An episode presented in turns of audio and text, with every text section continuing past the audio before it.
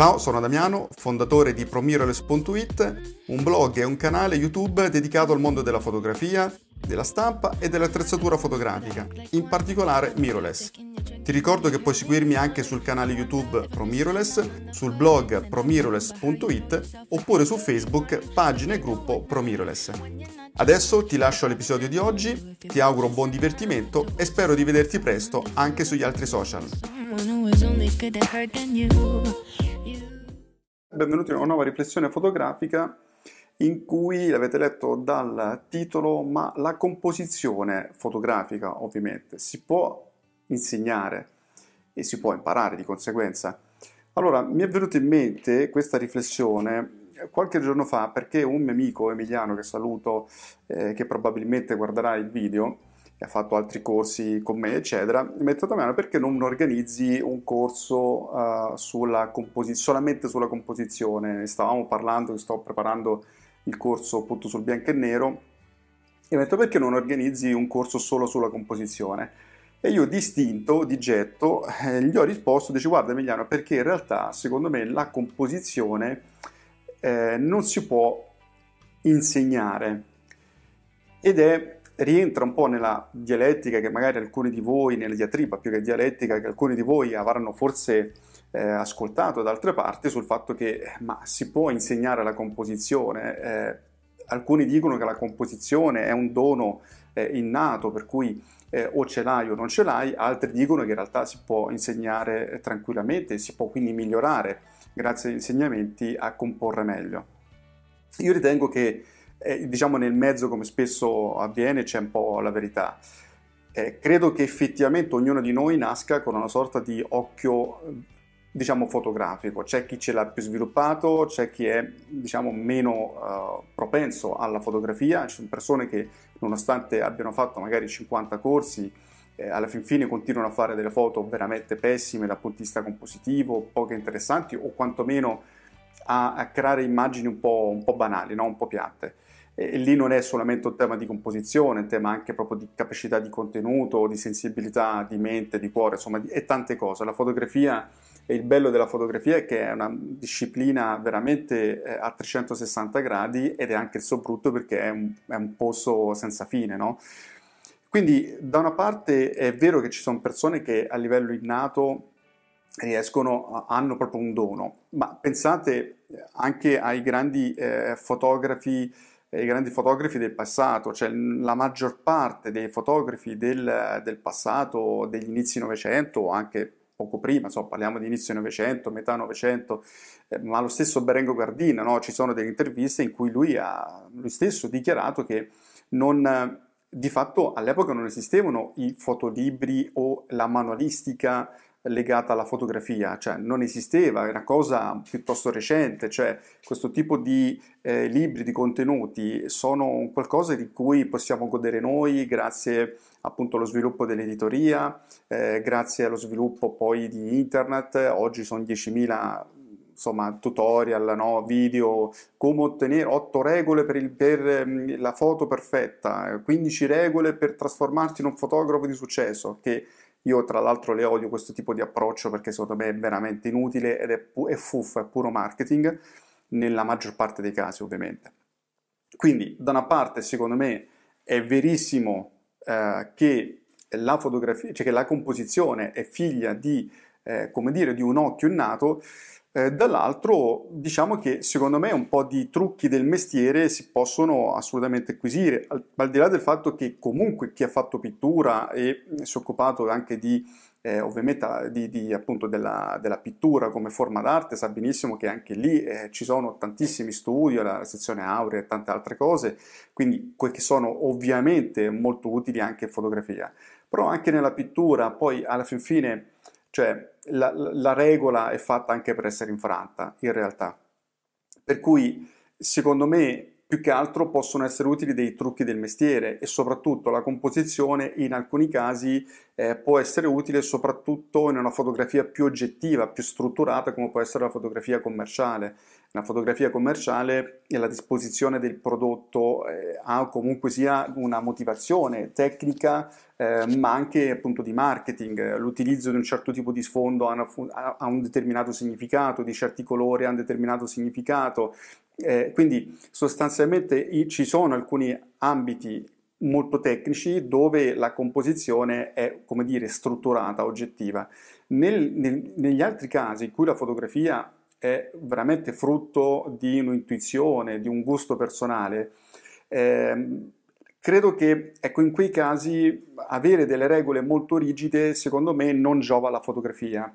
E vedete che qui ho dei libri che appunto stavo un po' leggendo, stavo sfogliando, in realtà l'ho, l'ho studiati, questi sono solo alcuni di tanti altri libri che ho ehm, su legati al mondo appunto della composizione.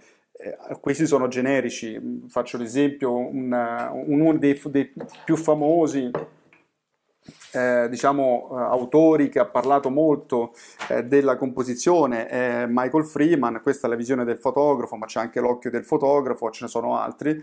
Ecco, devo dirvi la verità, l'ho, l'ho letto anch'io perché ne sentivo parlare veramente tanto diversi anni fa, adesso è calato un po' di, di, di notorietà.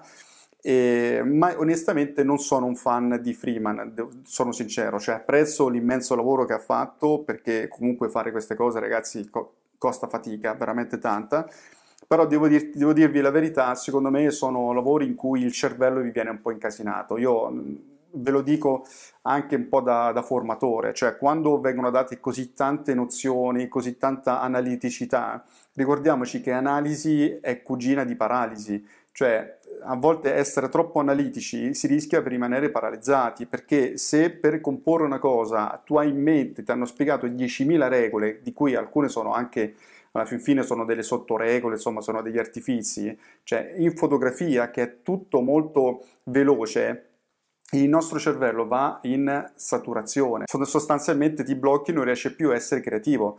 Eh, ricordatevi che in, la, nostra, la nostra mente ha una grandissima capacità di eh, come dire, ricordare informazioni, di acquisire informazioni eccetera, anche se vogliamo di, di associazione, ma ha una scarsa capacità di gestire in simultanea eh, le cose, quindi diciamo la RAM del nostro cervello è abbastanza limitata. Eh, gli psicologi parlano di sette più o meno due informazioni che le nostre, la nostra mente è in grado di gestire. Il discorso è un pochino lungo, adesso non voglio eh, dilungarmi questo, però il concetto è che se uno già è concentrato a gestire la macchina fotografica dal punto di vista tecnico, poi deve gestire eh, il soggetto stesso, le luci, le cose, e devi stare a pensare anche a settecentomila regole che appunto libri come questo ti danno, alla fin fine, cioè non riesci più, il tuo flusso creativo si perde, tendi a essere più granitico nel modo di fotografare e la fotografia insomma non è granché. Quindi sinceramente non mi piacciono i libri che vi danno diecimila regole. Secondo me, io devo dirvi la verità, questo è stato uno dei primi libri che acquistai, ma ehm, è un libro oggi come oggi per, per me assolutamente basico, cioè l'arte della fotografia digitale. Anche questo è uno dei classici libri, insomma un po' da, da libreria, da centro commerciale, no? Eh, però in realtà, anche se l'autore Edgecoe, eh, Edgecoe è un, un grandissimo fotografo, è stato un grandissimo fotografo, insegnante della Royal Art in Inghilterra, insomma un personaggio importante e si vede che sa quello che, che scrive. La cosa che mi è piaciuta è che viene dalla vecchia scuola, dove sostanzialmente ti diceva guarda che devi conoscere di fatto gli elementi visivi che servono in fotografia, quindi penso alle forme, ai pattern, alle linee, eh, insomma cose di questo tipo, no? La texture eccetera eccetera, eh, piuttosto che soffermarti sulle diecimila regoline che uno ti può dare per eh, sfruttare meglio le cose, insomma gli elementi del, dell'immagine.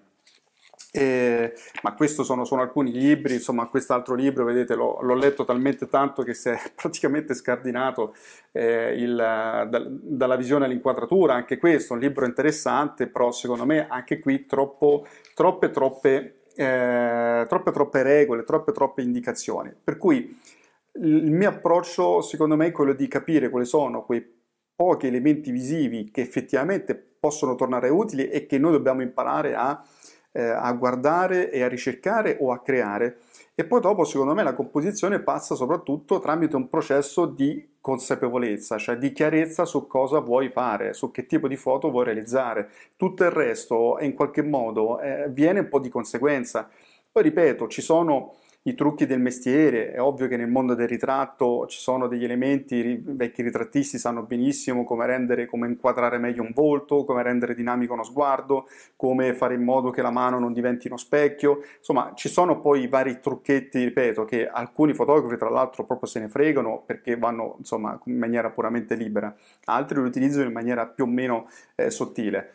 Ma eh, di fatto bisogna, secondo me, allenarsi a avere chiarezza e consapevolezza su che tipo di foto vuoi fare, a fare tanta pratica. Quindi una volta che tu ti sei allenato nell'uso un po' delle geometrie, delle linee, per fare un esempio, a quel punto poi eh, viene automatico, quando porti il mirino all'occhio, inquadrare in un certo modo. Quindi è più un esercizio di allenamento visivo e soprattutto allenare il cervello, cioè alimentare il cervello con le foto dei grandi autori. Io continuo dei, o dei, dei fotografi di qualità, adesso a prescindere che siano grandi autori o meno, perché sono poi fotografi contemporanei meno noti ma altrettanto capaci, per cui alimentare il cervello con della buona fotografia, quello secondo me è veramente utile, e capire come magari quel fotografo ha creato l'immagine, la relazione sfondo-soggetto, eccetera. Quindi chi ha fatto i corsi con me sa che io parlo di composizione, ne parlo tanto, ma in maniera molto più eh, semplice e dandoti gli elementi veramente fondamentali che fanno la differenza, sui quali è importante allenarsi.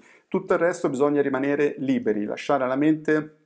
alla mente la capacità di lavorare in simultanea, ok? Quindi sapere sfruttare l'emisfero creativo, che ha la capacità appunto di mettere tante cose insieme e lavorare in simultanea in una frazione di secondo, piuttosto che rimanere rigidi nelle eh, regole eh, fisse della composizione che alcuni furbastri del marketing moderno ci vogliono far passare come le regole così eh, divine, grazie al quale diventi un, un abile fotografo. Il fotografo diventa abile se è una persona capace di osservare, se è una persona sensibile, se è una persona che sa sviluppare anche un'idea su quello che sta vedendo, quindi si fa un'idea del mondo e sa esprimerla tramite la macchina fotografica, e diventa abile anche perché fa ovviamente tanta pratica, tanta esperienza. Vi lascio con una frase che sicuramente avete letto di Bresson, dice: le prime diecimila foto fanno schifo, no? Insomma, le prime diecimila foto sono pessime. Il concetto è, per diventare abili fotografi, comunque la sana e buona pratica e l'allenamento visivo rimangono eh, gli elementi fondamentali. Allora, fatemi sapere cosa ne pensate, se secondo voi la composizione può essere appresa, se eh, c'è stato qualche libro che vi ha fatto veramente la differenza, i cui contenuti vi hanno fatto la differenza. Ricordatevi che tutte queste riflessioni fotografiche le trovate anche in versione podcast sulle principali piattaforme.